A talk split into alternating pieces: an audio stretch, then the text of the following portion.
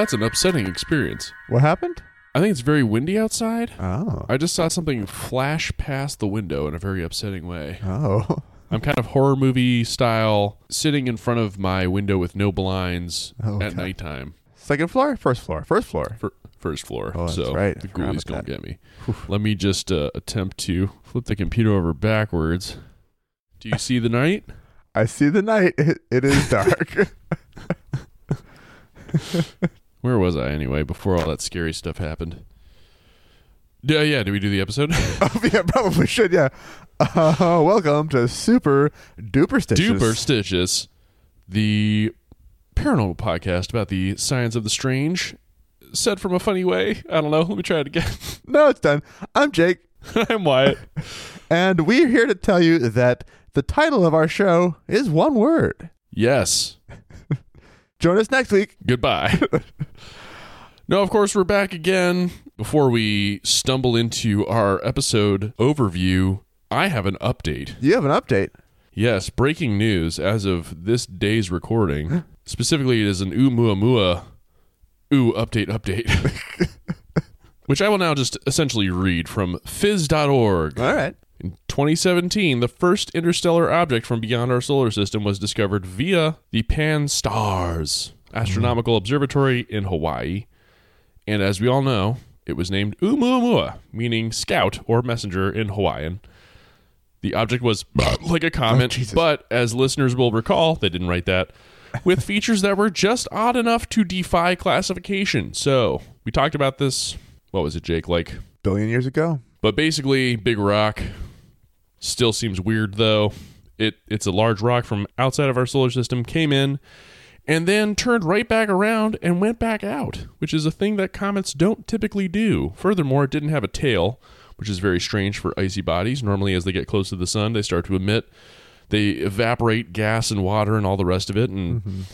set off this many many kilometers long reflective tail that people can see. This didn't happen with Oumuamua. Well, two Arizona State University astrophysicists, Steven hmm. Desch and Alan Jackson of the School of Earth and Space Exploration, think they may have an answer. Basically, it is ice, All right. but it is the kind of ice that matters. It is solid nitrogen.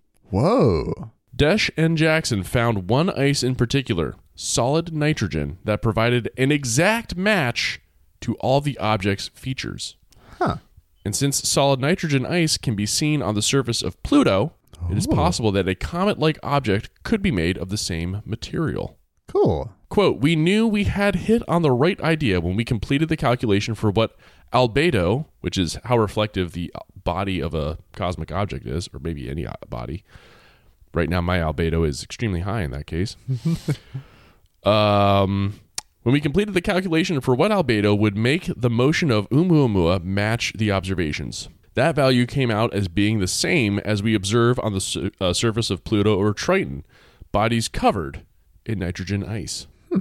So basically, big chunks of frozen nitrogen Wow. that I believe in its combustion also, or as it evaporates, does not put off much of a tail. And that could explain Oumuamua. The end. That's really cool. i never thought about nitrogen getting that cold because, like, you and I have oh, plenty of experience with a liquid form of nitrogen, which is uh, real cold. Um, Roll call. But nothing so cold as to be solid. That's wow. That's right. That's for extremely long shipping Yeah. of sensitive uh, samples. So, with that out of the way, We can do the thing we- we, do, we could we could do the thing we do. which is talk about spooky and or strange things and try and examine them from a scientific perspective. And as it is an even episode, you go first. I do. I'll just say back in February, a listener by the name of Marie Salt wrote in, wrote in to share her story about some spooky old lights Mm-hmm. down in Missouri. And that kicked us off for today's episode. I'll Yes. be handling her story and a sort of investigation into that. And Jake, I'm not even sure what you're about to talk about. I'm talking about that too, actually. No, I'm kidding. Uh, I'm talking about something I figured since that was going to be generally the prompt, which is strange, possibly light related phenomena, uh, Indeed. I would try and do something similar to that too. Sounds good. So I, of course, decided to look for things loosely related to that. I just Googled uh, strange phenomena with no quotes. Found some bands. Found some like Yeah. vaporwave. Uh, one of the things I actually did find on the very first page was light related. So this is that. Oh. Uh, I'll be primarily working off of an article from Wondermondo.com, written by, I think, Nuwat Kongkao. The article doesn't actually have an obvious attribution anywhere in it, but the Google result had an uploaded by label, which was a name written in Thai. So if Wow. both Google search and Google Translate are to be trusted, then this is written by Nuwat Kongkao. Go figure. Hopefully that's actually accurate. If not, uh, then it's written by somebody neat, and we don't know who. uh, it begins thusly. Weird things are happening some 70 to 100 kilometers downstream from the capital of Laos. In the night, from the muddy waters of the Mekong River, appear red, glowing balls which quickly rise up in the air and disappear. They do this without noise, though some who manage to be close to the lights report a quiet hiss. Ah. I might know what this is. Oh. Uh, these mysterious sparkles are small, but sometimes they may reach the size of a basketball. And these aren't just a rare thing that only a few people have merely claimed to have seen. The ghost fireballs of Mekong have been seen by thousands of people, photographed and captioned on movies, and uh, I don't know I think it means captured, and investigated by scientists looking for the explanation of this interesting phenomenon. It's just brackets. Ghost fireball. Yeah. uh, fireballs are observed along a 250 kilometer section of the Mekong, approximately from Ban Muang down to Bung Khan. Uh, most of them rise from the 500 to 800 meter wide Mekong River, but they have been observed rising from smaller ponds and rivers as well. These places might sound exotic and remote to Europeans, but they are densely populated, filled with houses, roads, schools, and other usual features of civilization. So it's not like it's just in the middle of nowhere. This is where people are and could be seeing it. The phenomenon of the Naga fireballs is not too well documented before the past century or so. Some say that Wat Luang Temple contains centuries old written records mentioning them. Uh, there are mentioned also occasional written reports from British soldiers in the 1960s, although nothing concrete is cited.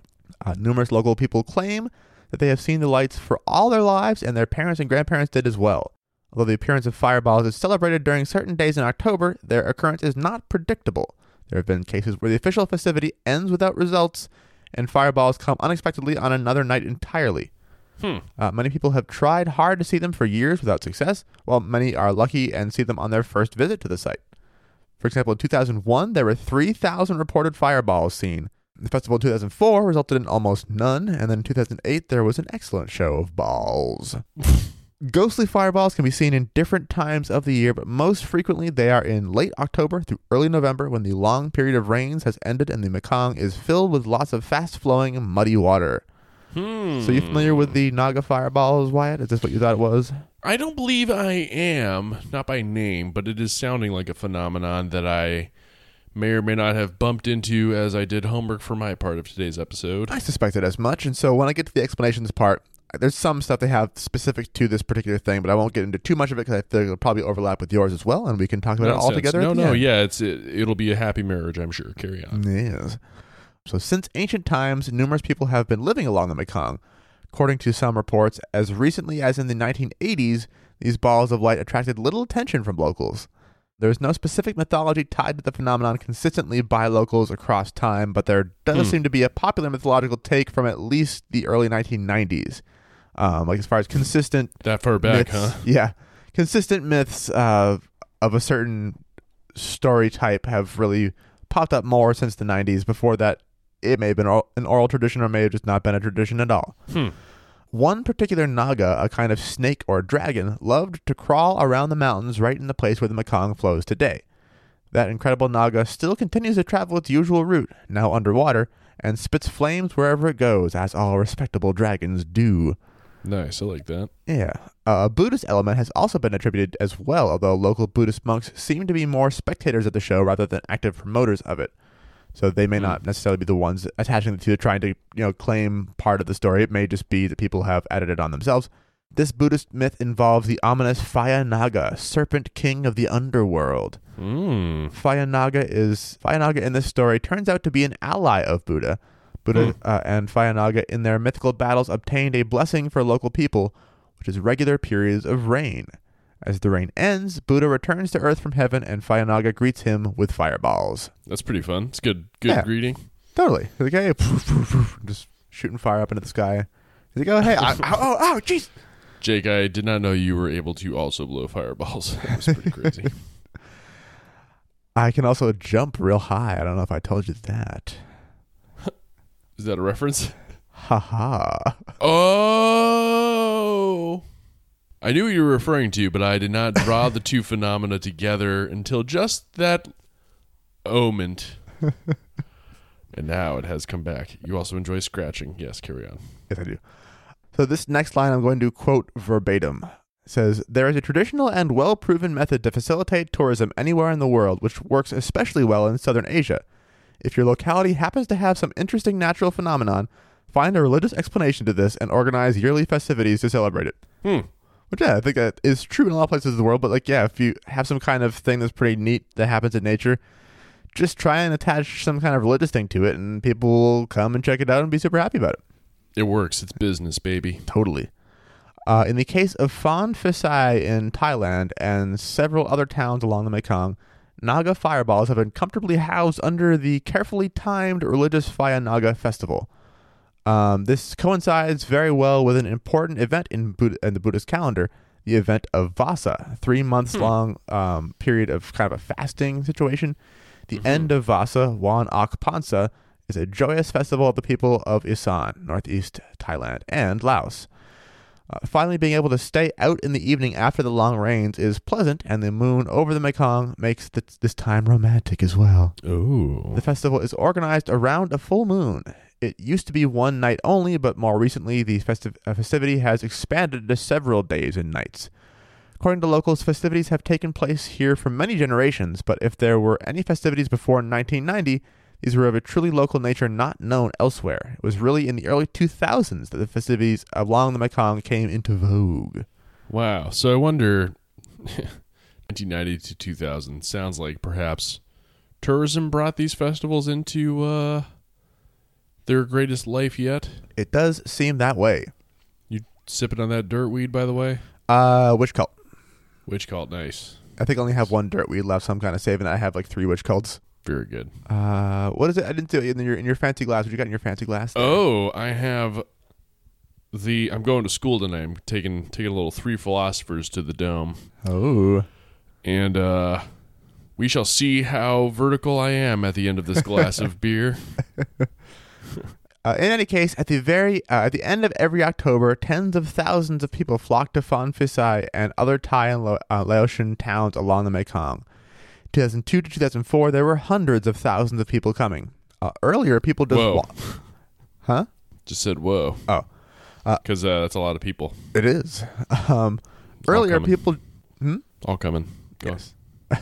earlier, people just walked at the bank of Mekong. What? I'm done. Okay. Earlier, people just walked at the bank of Mekong and looked at occasional fireballs rising up. Nowadays, there is an organized program with the Mekong in full focus. Uh, in the river are floating illuminated boat processions, and the river receives offerings, mainly sweets. Numerous other events take Throw place. candy at it. Yeah. Uh, just wrapped candy bars. um, numerous Just dead other fish events floating take place everywhere. yeah.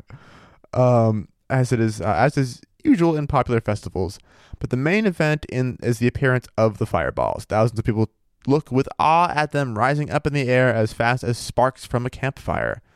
Uh, and some nights, thousands of such weird sparks rise out from the waters, but sometimes none. People cheer the lights with joy and feel happy to be together at this mystery. Mm. So I've, I, it said that there were plenty of photos and videos of the lights. I tried finding some. I do have a couple I can show you, but not nearly as many as it makes it sound like there would be. Now, Right. seeing some of the ones move, it, it does move quickly. So if you want to take a photo of one, you have to be really quick. Um, Yeah, imagine, right. like just like trying to take a photo of a spark rising off of a campfire, you don't know when the next one's going to happen, and it just kind of shoots up pretty fast. So hmm but video you would think would be a little bit easier. And the, there are videos, but most of them are pretty busy. There's a lot of people, and there's a whole lot of stuff happening. And I should note that fireworks are now a very big part of the celebration too. They're like, look at this one. yeah. What's kind of funny though is like there's a, a long video I watched of people uh, shooting off fireworks from all over the place and just kind of watching the river at night as it gets dark, and then fireworks are happening on both sides of the, the Thai and Laos side of the river.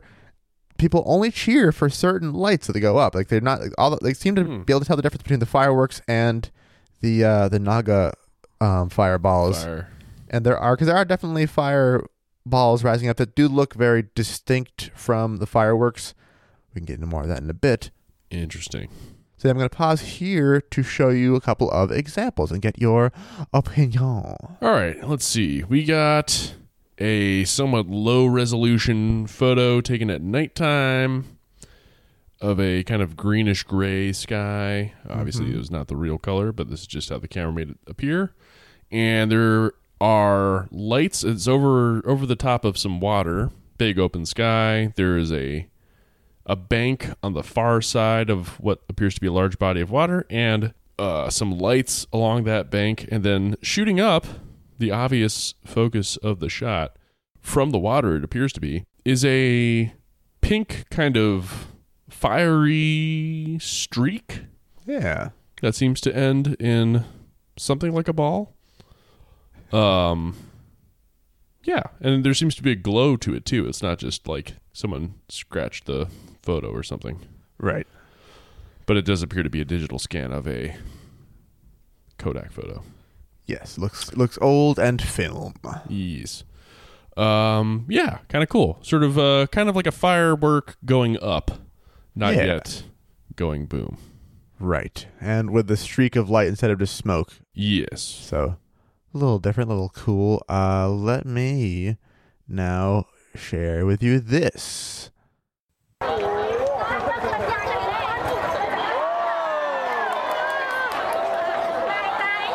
Ah. Kind of cool. That's cool. Very very cool. Turn it down a little bit. I think there might be another one in a second. Oh, there goes one. Ah. See, it doesn't really look like a firework necessarily. Just this this no. big ball of kind, kind of. Oh, there goes another. That is cool. Yeah.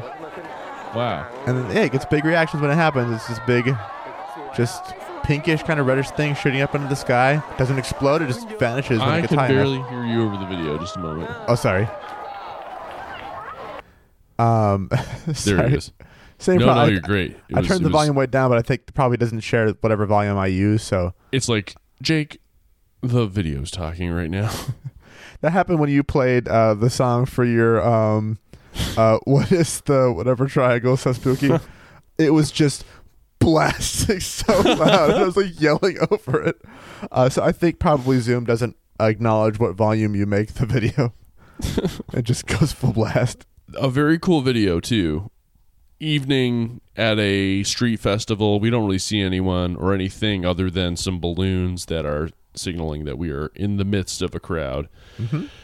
And in the night sky, we see every, you know, five or six seconds, a little orangish, pinkish orb just scooch right up into the sky and then kind of just vanish Yeah. Um, like a single ember from a fire, but obviously they're quite quite a bit larger, probably grapefruit to volleyball sized. I would imagine at the distance that we're seeing it. Yeah. And they're each Um, greeted by oohs and ahs from yes, the crowd. people are clearly excited. Yeah. There's a different video I did see that showed like yeah, people just like from the vantage point of sitting at the river's edge to watch and seeing a bunch of fireworks coming from both sides, no reactions, and then one of those goes up and people are like, "Oh, yeah," and clap Oh, and stuff. Yeah, cool. So it's kind of neat. But also other stuff that happens too. I'll, I'll get into that in a second. Um, so yeah, that's kind of cool. Any any thoughts on what this might be? I have a thought. I'm wondering if it's going to be some variation on this theme at the very least, which it's currently making making me think along the swamp gas line. Okay, yeah. which is to say, I would wonder if the Mekong is very full of phosphine or diphosphane or some other phosphorus of some kind. What an interesting series of very specific predictions you have here. um, so the next section here is uh, it's about possible explanations. So most local people believe in the mythical explanation, or they, they kind of go back and forth between locals. So people who actually live right there didn't seem to used to care. Now it's a tourist thing, so they're into it. Um, people generally supporters of the whole festival and stuff, all who are on board with the idea of the fireballs, um, believe in the mythical explanation involving Nagas. Uh, in 2002, Why not? Other than it being uh, fantasy. Right. Uh, in 2002, there arose a scandal when independent Thai TV channel ITV reported that they observed the following. Each time when Laotian soldiers shot some tracer bullets in the air, the Thai side of the river was greeting this with cheerful shouts. TV reporters thus proved that sometimes fake Naga balls are not uncommon and are cheered for. Hmm. Uh, this report met with stiff resistance from locals, however. Uh, in 2003, thermal scanners and five teams of scientists were stationed in several spots along the river in Rattanawapi district of Thailand. A team was located also at the most famous observation spot, the Naga Temple in Phon Phisai town. There were even rumors about the involvement of a submarine of some kind. Wow. The results, uh, the results in this instance were not terribly conclusive. Some reports mention an upward movement of gas bubbles in the water of the river, um, but more just kind of a suggestion that they think that might be the case, but they couldn't really tell. yeah. According to this theory, as the gas bubbles reach the surface, the gas starts to burn and rises up like a glowing orange bubble. Uh, some scientists consider that the most likely reason for flames is phosphine, as you said. Yes. Uh, this gas, especially in the presence of diphosphine, or di- it might be diphosphane. It, it may be miswritten here. Yeah, it's written here diphosphine. I only di- know this because I just read about it. I- I figured I'm not much, a, yeah. I'm not a genius. No, I think um I think they just mis- mistook the uh, thing. It should be diphosphane. It's capable of spontaneous flammability. Thus, one could assume that bubbles of this kind of gas might rise from the sediments of the river, and as they make contact with the oxygen-rich air, burn with a yellow, orange, pink kind of flame. Right. Small amount of the substance quickly is consumed in flames, and as the burning bubble rises up in the air, it disappears. So, possible sources of phosphine might be a chemical reaction in the river sediments, a bacterial reduction of phosphate in decaying organic matter, for example. Indeed. Methane also gets called out a lot here, which theoretically, under certain conditions, may experience spontaneous ignition as well, but not From, necessarily. from what I've read, I understand methane to be like it'll just keep burning. Like the phos- phosphine or phosphane can like kick it off, and then it's just like, Mm-hmm. and you're like, holy shit, where did this fire come from? that makes more sense, yeah. That would be a much different night on the river, though. I imagine. Yeah, the river's just on fire. Yeah, Oh, God. it's pretty cool, but holy crap! Yes. Now, issues with this people have that some have pointed out that phosphine is heavier than air. Now, I don't know. Actually, you've probably read more about this than I have, so you could probably speak to this more. But they're saying that it's it's denser than air, Huh? uh, whereas the Naga lights rise up in the air very quickly, as you saw in the video. they They, just shoot up there. Could it be helium of some kind? Maybe, but helium doesn't isn't really Helium- reactive anyway. And it wouldn't be so condensed. Right. They're saying when phosphine burns, it produces a dense, white, and highly toxic cloud. Uh, none of these effects have been observed on the Mekong, so they think that might not be actually what it is. Uh, other questions that remain are not just how it happens, but also why is it happening here? Why Right. isn't the same thing seen more commonly in more places? Uh, they suggested earlier in the article that like it's seen sometimes in like nearby ponds and stuff. I think they're just people saying just in the area they see it. But why is this the only place in the world we know of this specific thing happening in a body of water in this way? Right. So some have even proposed that the flammable gases in question are somehow pulled out of the river sediment by the full moon.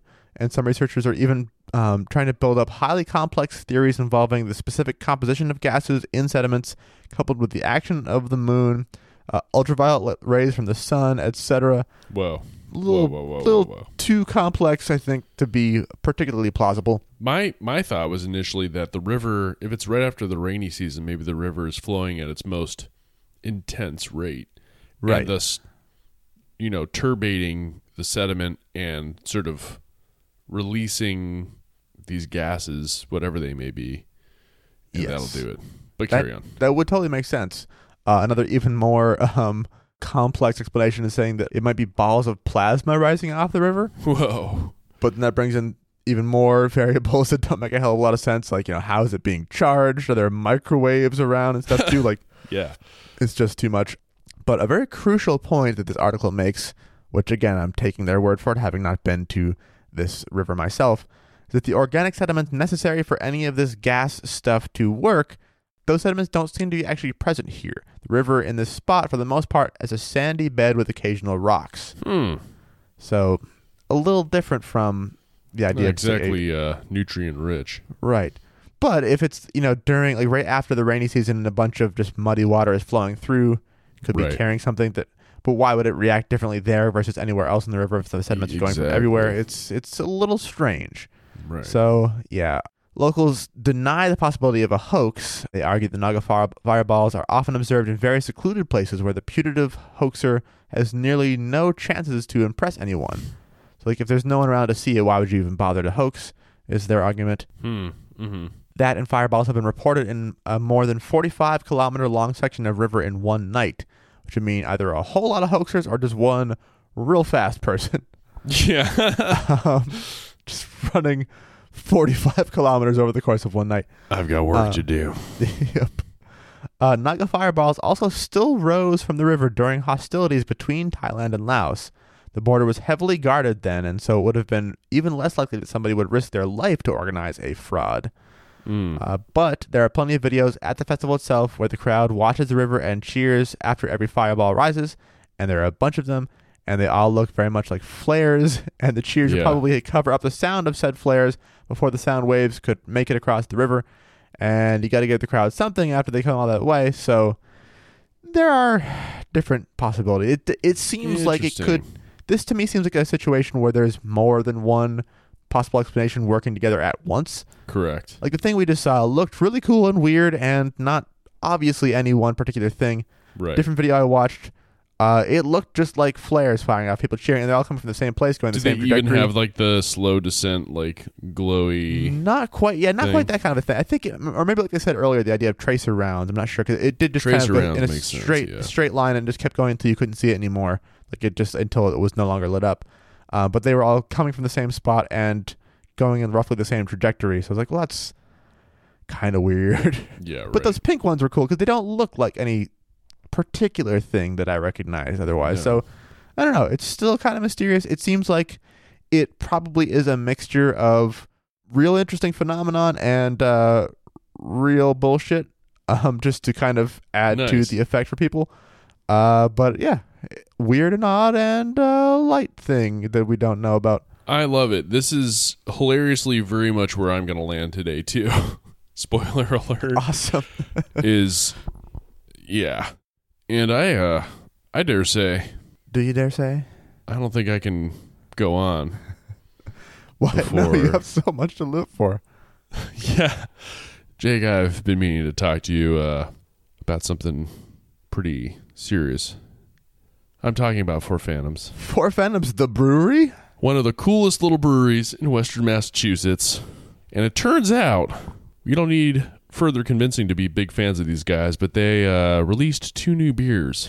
Yeah. We've got our old friend Purple Potion back in the mix. hmm We've gotten to know them now over the course of a full year, Four Phantoms that is, but this one is probably my favorite of all the Four Phantoms offerings so far, honestly. Ooh, well, as as a creep in a British novel might say, this is one wild and delicious tart beer.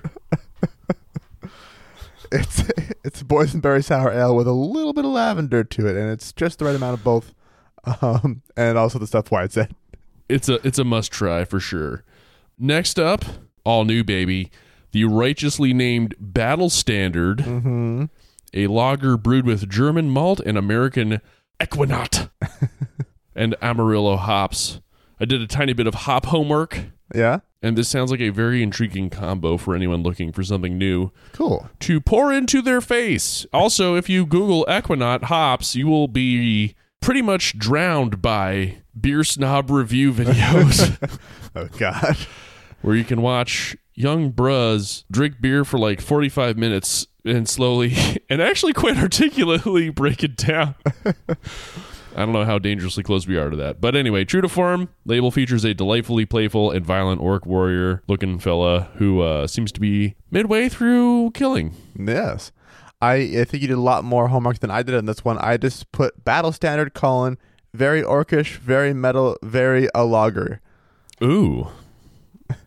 and second up, an even gnarlier name, spelled with a G, is Hand of Doom, certifiable big boy, Mm-hmm. 9% oatmeal stout. See, I, it says on the label 0.9%, so I'm assuming that's a typo. I already confronted him about this. Cool. I was like, Are you telling me this is 0.9%? he was like, Whoops.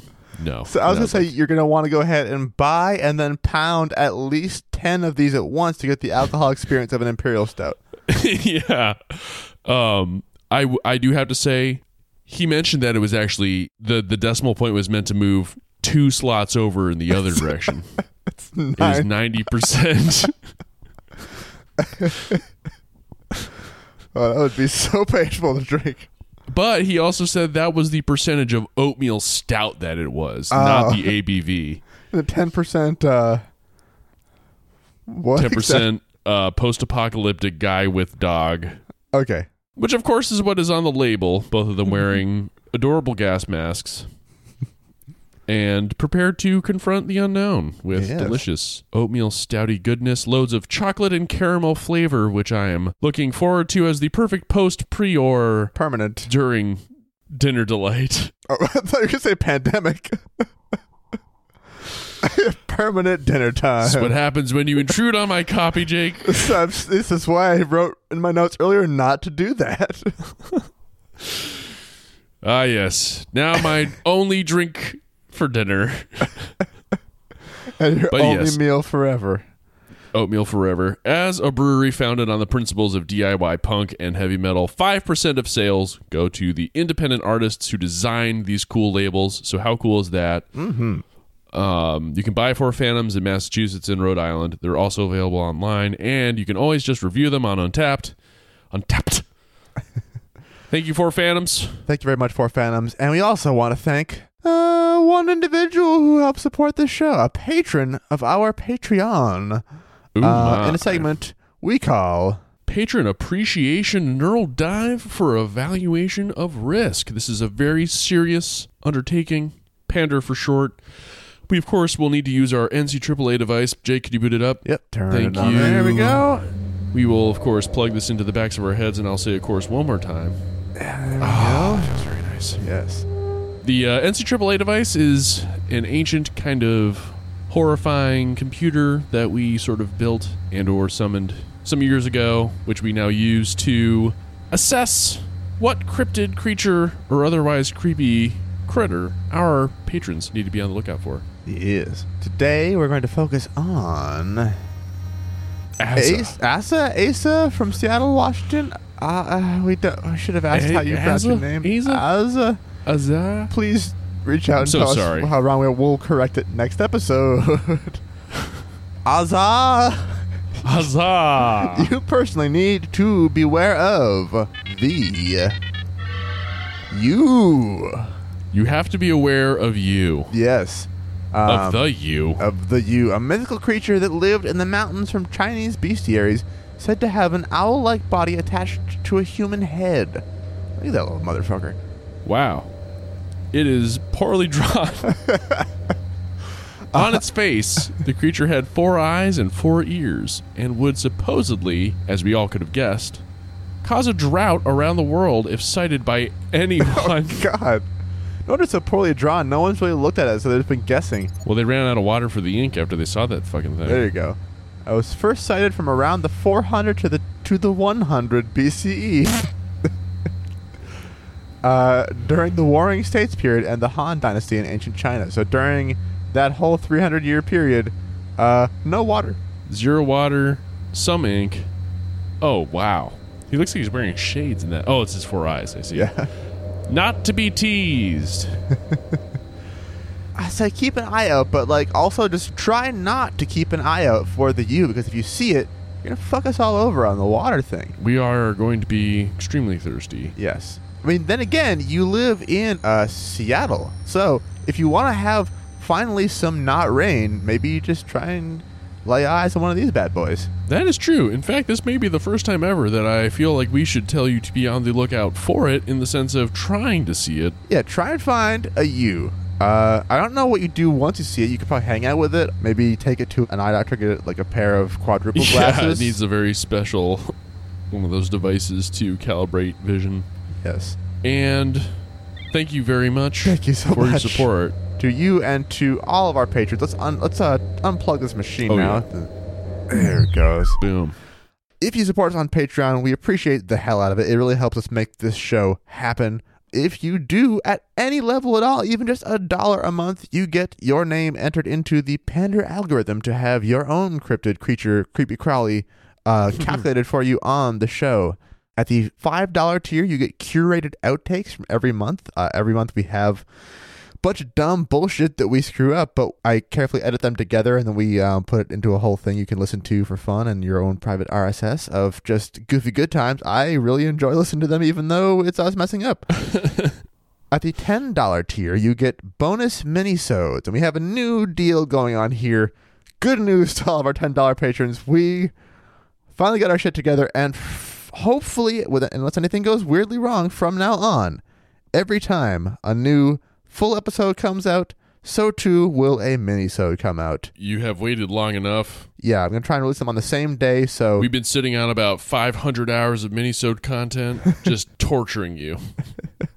And it's not us having been busy and depressed. yeah, not not those things at all.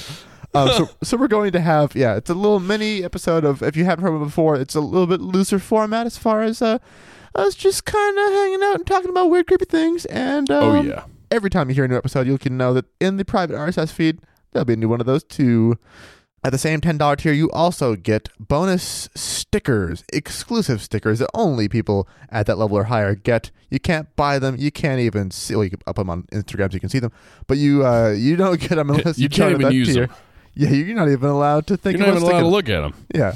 Above that, you can also get free and discounted merch at the same time. At the uh, Oh, my. at the higher tier, you um, get one free item and then a permanent discount of I think forty percent off all items from the store. Pretty Not good deal there. and above that, Above that, you can I think the think highest prize of all. yeah you can be our friend and um, dictate I think a maximum of one episode a month or something like that. I don't remember.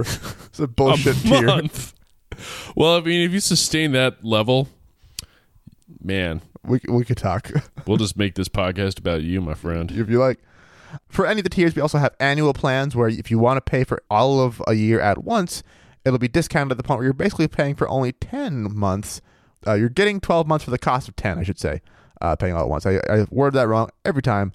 It's a discount. It's cool. I think it's like, it's a weird percentage, like 17% or something, but it works out to be two months off. So, especially if you go for the top tier patron level, that's a humongous savings. Yes, it is, actually. But also a humongous uh, amount you're paying. Anyway, uh, it's up to you to decide. Doesn't Anyway, matter.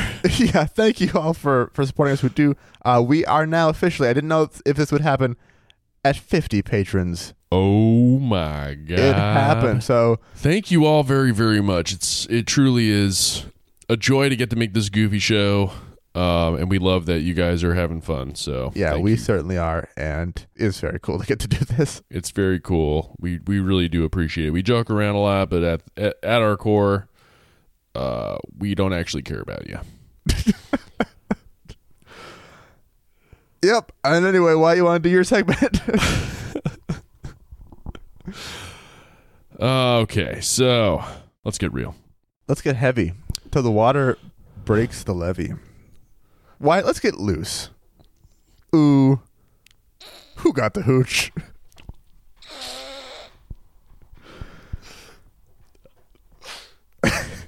Man, Jake, that's the kind of joke that tickles you, boy, very much. okay, all right. So back in February, as I mentioned at the top of the show, listener Marie Salt was nice enough to write in and share her story. Quote, So I'm not sure how old the tale is about the Senath lights, but I've grown up on stories of them. One was from my mom's high school boyfriend who drove to see it for himself. The light hovered over the hood of his truck, and the engine died and would not restart until after the light moved on. There are actually a few YouTube videos other than the one I have included, and I noticed a few other sites around Missouri have spook lights while doing a search. There are those that say it is swamp gas. I'd love to hear what your theory is on what it could be. So, thank you very much for writing in, uh, Marie. That's awesome. I will do my best to tackle this one. and I'm sure Jake is going to be of huge assistance to me. We'll see. We'll see.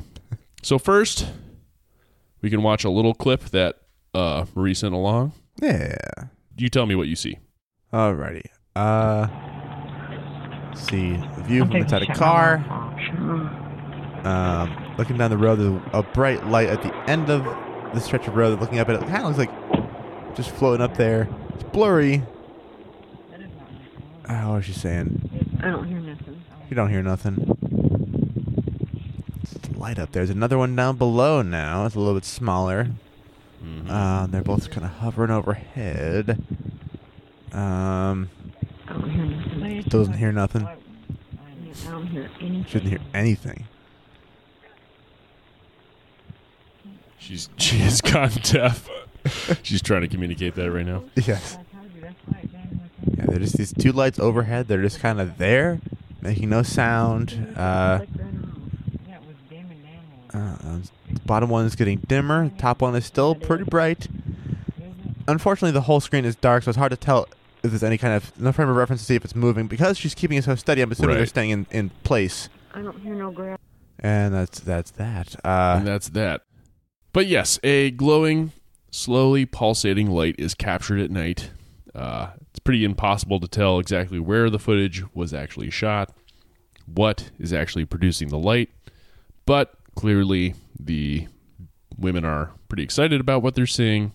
Even the local news gets in on this. hmm. Not specifically that night, but this phenomenon in general. Hmm. Okay. Jesus Christ! So loud. Oh my God! Thank you. Welcome back, everybody, to Hometown So today. sorry. As you are well aware, should have been ready. on your calendars that you have in your home, that uh, Halloween is less. Well, it's about a week away now, I guess. It's coming quick. I'm, I'm already kind of spooked. kind of spooked here a little bit. Well, speaking Gotta of scary room. stuff, Hank Rotten standing by on Gotta love Spooklight local Road this news morning. Hank, what is that light behind you? Well, I'll tell you what, Philip. Uh, I've been coming down to the Spook Light for many, many years. Something we did as kids living in Carterville, and I've seen Just want to pause for a second and mention that the man's name is Hank Rotten. Oh no! it. But today we are really experiencing the Spook Light. It's right up there behind me. It's up in the air, uh, actually, Philip. You can can you see it there? That little Yeah. bright light up there. Yeah. It when it first when we first got here, uh, a little before five. Uh, we were setting up, nothing was going on, and then all of a sudden we look back and over to the left, to the uh, right of us, excuse me, uh, we started seeing something. And now, since then, it's went way up in the sky. It's come to us. It's uh, it's divided. One time, it's been reddish. It's been whitish. It's it's been spooky, is what it's been. Anyway. so they've seen the spook light, and I'll actually. I was thinking I wouldn't show this one too, but I'll also get the other video up here. Hmm. The, this is a very long video, relatively speaking, I guess, of three three guys who document their trip to the area where you can see the Senath light, and they go there specifically to see the light, and they do. uh, it's low detail, but this one's probably the most compelling footage. Huh. Curious. Red light they see is a tower. Yeah, the red light you see is a reception tower way in the distance. Yes. The little gold light that's in the center, with all the little weird sparkling stuff going on around it, that's the uh, that's a spook light. spook light. Weird. It has Yeah, it's it's fluctuating and it's it's changing color and it's kind of moving around and it's got all kinds of stuff going on around it. Hmm. Whoa. Oh, it is split up into three. Wow, that's trippy. Weird. That's really trippy. They're all flickering in different colors and moving around. It goes on from there, but that one's Very the most. weird. Whoa, what are they actually looking at here? Yeah. So, right, this is the Senath light, aka the Hornersville light, aka the Arbyrd light. Basically, wherever community or whatever community you're from, they slap their name on it. Uh, I guess the site where you can see it is sort of between a bunch of areas, Ah. But generally described as a lantern like light that occasionally appears at night, may move about, and then disappears. Sightings are most often made apparently along a narrow dirt road off of County Road 602, southeast of Senath. So if you are in Missouri and uh, you're hearing this, go take a trip. Would love to know if you saw it. Bring your camera and bring your iron nerve to take pictures because that would be really cool. Bring a drone if you have one. Yeah, really, actually, send it after that thing. That'd be super cool. Oh my god, that'd be so cool. But here are a slew of brief personal accounts of the light from MissouriGhosts.net. All right. I'm very excited already. Um, It was while I lived in Missouri that I first started to venture into a place that will we sometimes visit called the Shadowlands. oh my, what took you there in the first place? I just I knew they were it was a thing and that it was a goofy website. And It was fun. I live in Senath. We have spent many nights at the light, sometimes in three or more automobiles and cameras on hand. What? Oh, okay. Excu- excuse me. I live in Senath. We have spent many nights at the light, sometimes in three or more automobiles and cameras on hand. Mm-hmm. There have been occasions where the car wouldn't start. We've seen this light many, many times. It appears white usually at first and gets closer and closer, blinking on and off as it appears to be crossing back and forth across the road. At times it changes colors and begins to get quite large in size. Mm-hmm. I have seen balls of fog floating on the road on a clear night. What is that fog? Yeah, true. It's a good question. Or WTF. Mm-hmm. No one has ever been hurt at this area, and it is very interesting to sit and watch. We never have let it get to the car, though, just in case. DT. Another one. I live in Arbor. I have always lived in this area. Back in the early 90s, my high school years, we spent a lot of time out at The Light. Mm-hmm. The television show That's Incredible did an episode out there in the early 80s, I think. I'm a skeptic myself, and I have actually seen it. I haven't put it off to ghosts or a paranormal experience, but I can testify that there is a light down that road. It moves, it changes size and color. The television show wrote it off to swamp gases, I think. There's one interesting story about a train conductor that was beheaded out there by an old mail pike. I think that's what they called them. The story I got was that the conductor was reaching for a shovel that was mounted on the outside of the train and lost his head by hitting one of those things that pick up the mail. I haven't done much research on this to see if there is any truth to it. The light goes back and forth across the road, and they say that it is the light of a lantern that belonged to the conductor, and he's looking for his head. JW. Which I guess Jake was your entry. Another Uh oh, why it's frozen. one of them. there he goes. he had to reboot real quick. Yeah. I went to electronics school with a guy from northeast Arkansas. He was adamant that the light was real and he talked to me and he talked me into going home with him for a weekend. And maybe we would drive out there and see it. I think it was on Saturday night he picked up his girlfriend and got me a date. And we mm-hmm. drove out all these back roads and finally turned down this old dirt and gravel road. We went down the road till we came to an old dead tree that my friend said was an old hanging tree. We turned around and parked close to another car that was also there. The folks in the other car said they had not seen anything and soon left. So we were sitting there under the old tree for maybe 30 minutes when the light suddenly appeared. It was in the middle of the road and maybe 100 yards away, I think.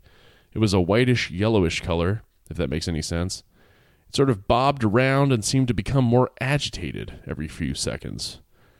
Now we were already scared to death, and the girls wanted to leave, when it suddenly sped towards us and stopped over the hood of the car. Now we're all screaming, and the car wouldn't start. The light reversed and sped away, and the car started.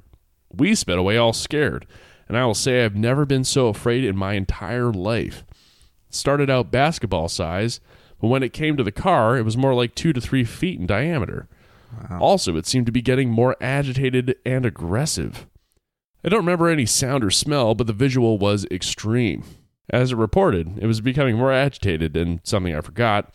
It was bobbing up and down and side to side. Then it would come towards the car very fast, then go back where it was.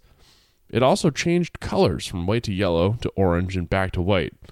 All this very quickly. By J.A. So, the Senath Light, what is it?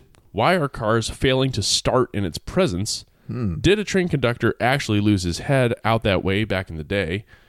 And what is swamp gas?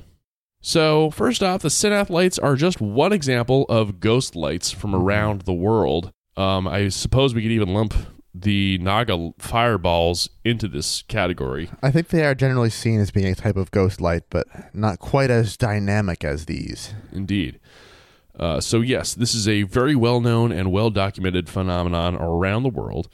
There are thankfully a few decidedly less than paranormal explanations. We've already covered a few in Jake's uh, section. With the case of ghost lights in North America, one of the simplest and least exciting is that the lights are, at least in some cases, again, caused by headlights of cars passing off in the distance. So, kind of a drag. Um, and this is almost certainly unsatisfactory to folks who have witnessed the Senath lights in particular. But again, I can see how this accounts for at least some of the reports. There's Yeah, other places in North America where the particular field where the lights are seen, it's very, very reasonable that it could be headlights, but you wouldn't know it if you were just staring there at night. Right. Um, another theory uh, comes from other ghost lights, such as the Gurdon light in Arkansas, which suggests that some ghost lights may be the result of piezo electricity. Oh, we've talked about this before. Indeed. So apparently, the area around Gurdon, not Senath, is known to sit above large amounts of quartz crystal and the New Madrid fault line. As Jake just referred uh, to, we we talked about this before. For folks who may have forgotten, piezoelectricity is a kind of electric charge that can accumulate in certain solid materials like quartz when mechanical stress is applied. So I won't get into the nitty gritty of how this works. If you guys forgot 111 episodes ago, then uh, that's generally how it works anyway. yeah. Um, suffice it to say, when these particular materials, which can also include, I just discovered certain salts and ceramics, which is crazy. Ooh. When they are compressed or distended some way by by mechanical means, simply flicking, bending, what have you, their formerly balanced potential charge is shoved into a negative and positive on either end of the object, and these charges can be collected and used to send an electrical current. Um, so this is like what helps keep time in your watch, for instance. Yeah, quartz watch. You can. It works both directions. Where when it's physically uh, manipulated, it creates an electrical charge, and when a charge is applied, it can be it physically manipulates it. So you can go back and forth and oscillate. And that's and if you get it oscillating at the right pace, you can then have it be actually like a second hand kind of situation. It is so cool.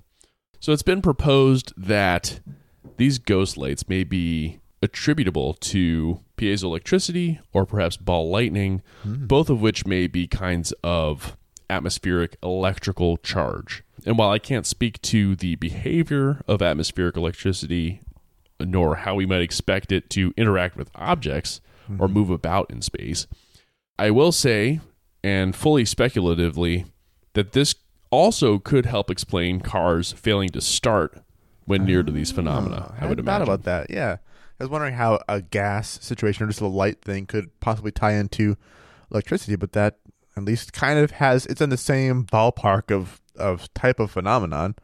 Ghost ballpark, even. That's right. Um, again, I mean, this is like speculative, bordering on playful, but it is within the realm of reasonability. And yes, swamp gas, as we discussed with Jake's segment, is another possible, though perhaps less likely explanation for these sightings. Natural oxidation of phosphine, diphosphane, and methane, all of which are compounds produced by organic decay, can cause photon emissions, which is light. Yep. Phosphine and diphosphane both spontaneously ignite on contact with oxygen. And yeah, even a little bit can be enough to ignite often much more abundant methane for a spooky sustained fire. These these are the foundations of the will o' the wisp legends. Mm-hmm. Another very well documented form of mysterious nightlight, which, to those not familiar with the underlying chemical reactions, could easily be seen as an otherworldly and probably threatening event. That'd be very spooky to me. Yeah. And a third and perhaps most compelling explanation is that folks who've seen these ghost lights, probably including some of the ones that Marie knows, have been assimilated and transfected by a classic amorphous extraterrestrial shimmer entity? and if so, it's safe to assume that while these people are still themselves, they are also now equally the shimmer. Paradoxically, while the shimmer is also just as much them, its sole purpose is the total refraction into oblivion of all matter. As such, in their continuing to walk the earth as our fellows, it says here on Wikipedia, we overlook the regrettable fact that their core humanity has been irreparably supplanted by the fundamentally inhuman and otherworldly corruption of the shimmer's abstraction. I wonder if we mention that movie enough times on the show, if we'll start getting paid by them. I don't even know what movie you're talking about. yeah, I'm sorry. I'm mistaking something else. Uh, the end. Oh, that's awesome. I I uh, deliberately didn't dig too much into this email once we got it because I figured we would cover it at some point. I didn't know which of us would cover it, and since it was not me, I didn't spoil it for myself. But that is way cooler than I could have guessed. Uh, the videos are really really the last one you showed me, especially, was very, as you said, very compelling, unexpectedly uh, weird stuff, and uh, yeah, the explanations all kind of point towards a little bit of this, a little bit of that, but none of them are totally satisfying on their own. It's really weird Indeed. and all very cool. Oh yeah. So very fascinating. I would love to see. I'd love to be witness to any of these things. Yeah, we should go to Missouri sometime. Ooh, let's do it. Thank you guys very much for joining us today. Yes. Uh, special thank you as well. It's something I haven't told you about, Wyatt, but Goose Manchu, who sent this amazing thing in the mail. I don't know if you can see that beautiful calligraphy. Oh wow! Yeah. I'll uh I'll I have pictures on my phone. I can send you the actual picture so you can read it. Oh, This of is the whole so sweet. Yeah, but here's the best part. Look at the nice, drawing on uh, the front. calligraphy. What? Oh my god! Explain what you're seeing. Can I get a copy of that to potentially frame? It's yeah, very I could, sweet. I can send this your way. Um, you got Wow. a giant Sasquatch with a Mothman perched on his arm and a city in the background. It's That's very fantastic. sweet, man. There's a nice note written in what is clearly blood, even though it says it's just ink. Thanks so much for the stickers. It- I was um, probably more excited than I should have been when Jake recognized my email was Moose. Oh yeah, Alsace Alsace was uh, the email address, so I knew that was Moose. Uh, of Ah, course, you are biologists. Anyway, love the show and hope you're able to continue it for a good long while. Stay safe out there, Goose Manchu. P.S. Just ink. wiki face. It's blood. But yeah, thank you so much, Goose. Very, very cool. Very fun to receive that. Uh, if you want to send us mail, you can't unless I already sent you something. We don't have a PO box yet because they're expensive. But if you you are a patron and receive stickers, I have no choice but to put my own personal return address on it, and that's a way you can find out where I live. Um, please use that information responsibly. And part of the reason it's so hard to get a PO box, which of course stands for Podcast Object Box, is they're very expensive. You have to write into the network. You have to get special allowance. The network, of course, being the post office. Allowance being from your parents. PO box has nothing to do with post office. And I think we should end the show. goodbye. Before we do go, uh, feel free to rate and review if you truly care about us. Your favorite bee biologist hosted semi comedic scientific cum paranormal podcast. Ooh. We've seen the recent reviews from different people who have posted them recently. They really do mean the world to us. Also, they help people find the show. So it's a free way to support us. Very, very fun. Uh, people Oh, will also find the show if you tell them about it. So go ahead, corner a stranger at the grocery store, tell them to listen to the podcast. like, don't leave them until they show you the download on their phone. All kinds of ways to get people to just to spread the word about the show. Yeah. Last thing we want to mention, of course, is the cause of the week and any kind of anti-hate crime stuff, specifically for AAPI folks in the U.S. Yes, indeed. Our hearts go out to the families of the victims in Georgia. Unambiguously a hate crime. We'll post some links to ways you can potentially help with that, and we appreciate your doing so. Yes, indeed. Thank you very much, Jake. And thank you all for listening. Thanks for everything. And uh, yeah, we look forward to catching you next time. We'll see you there. Bye. Goodbye.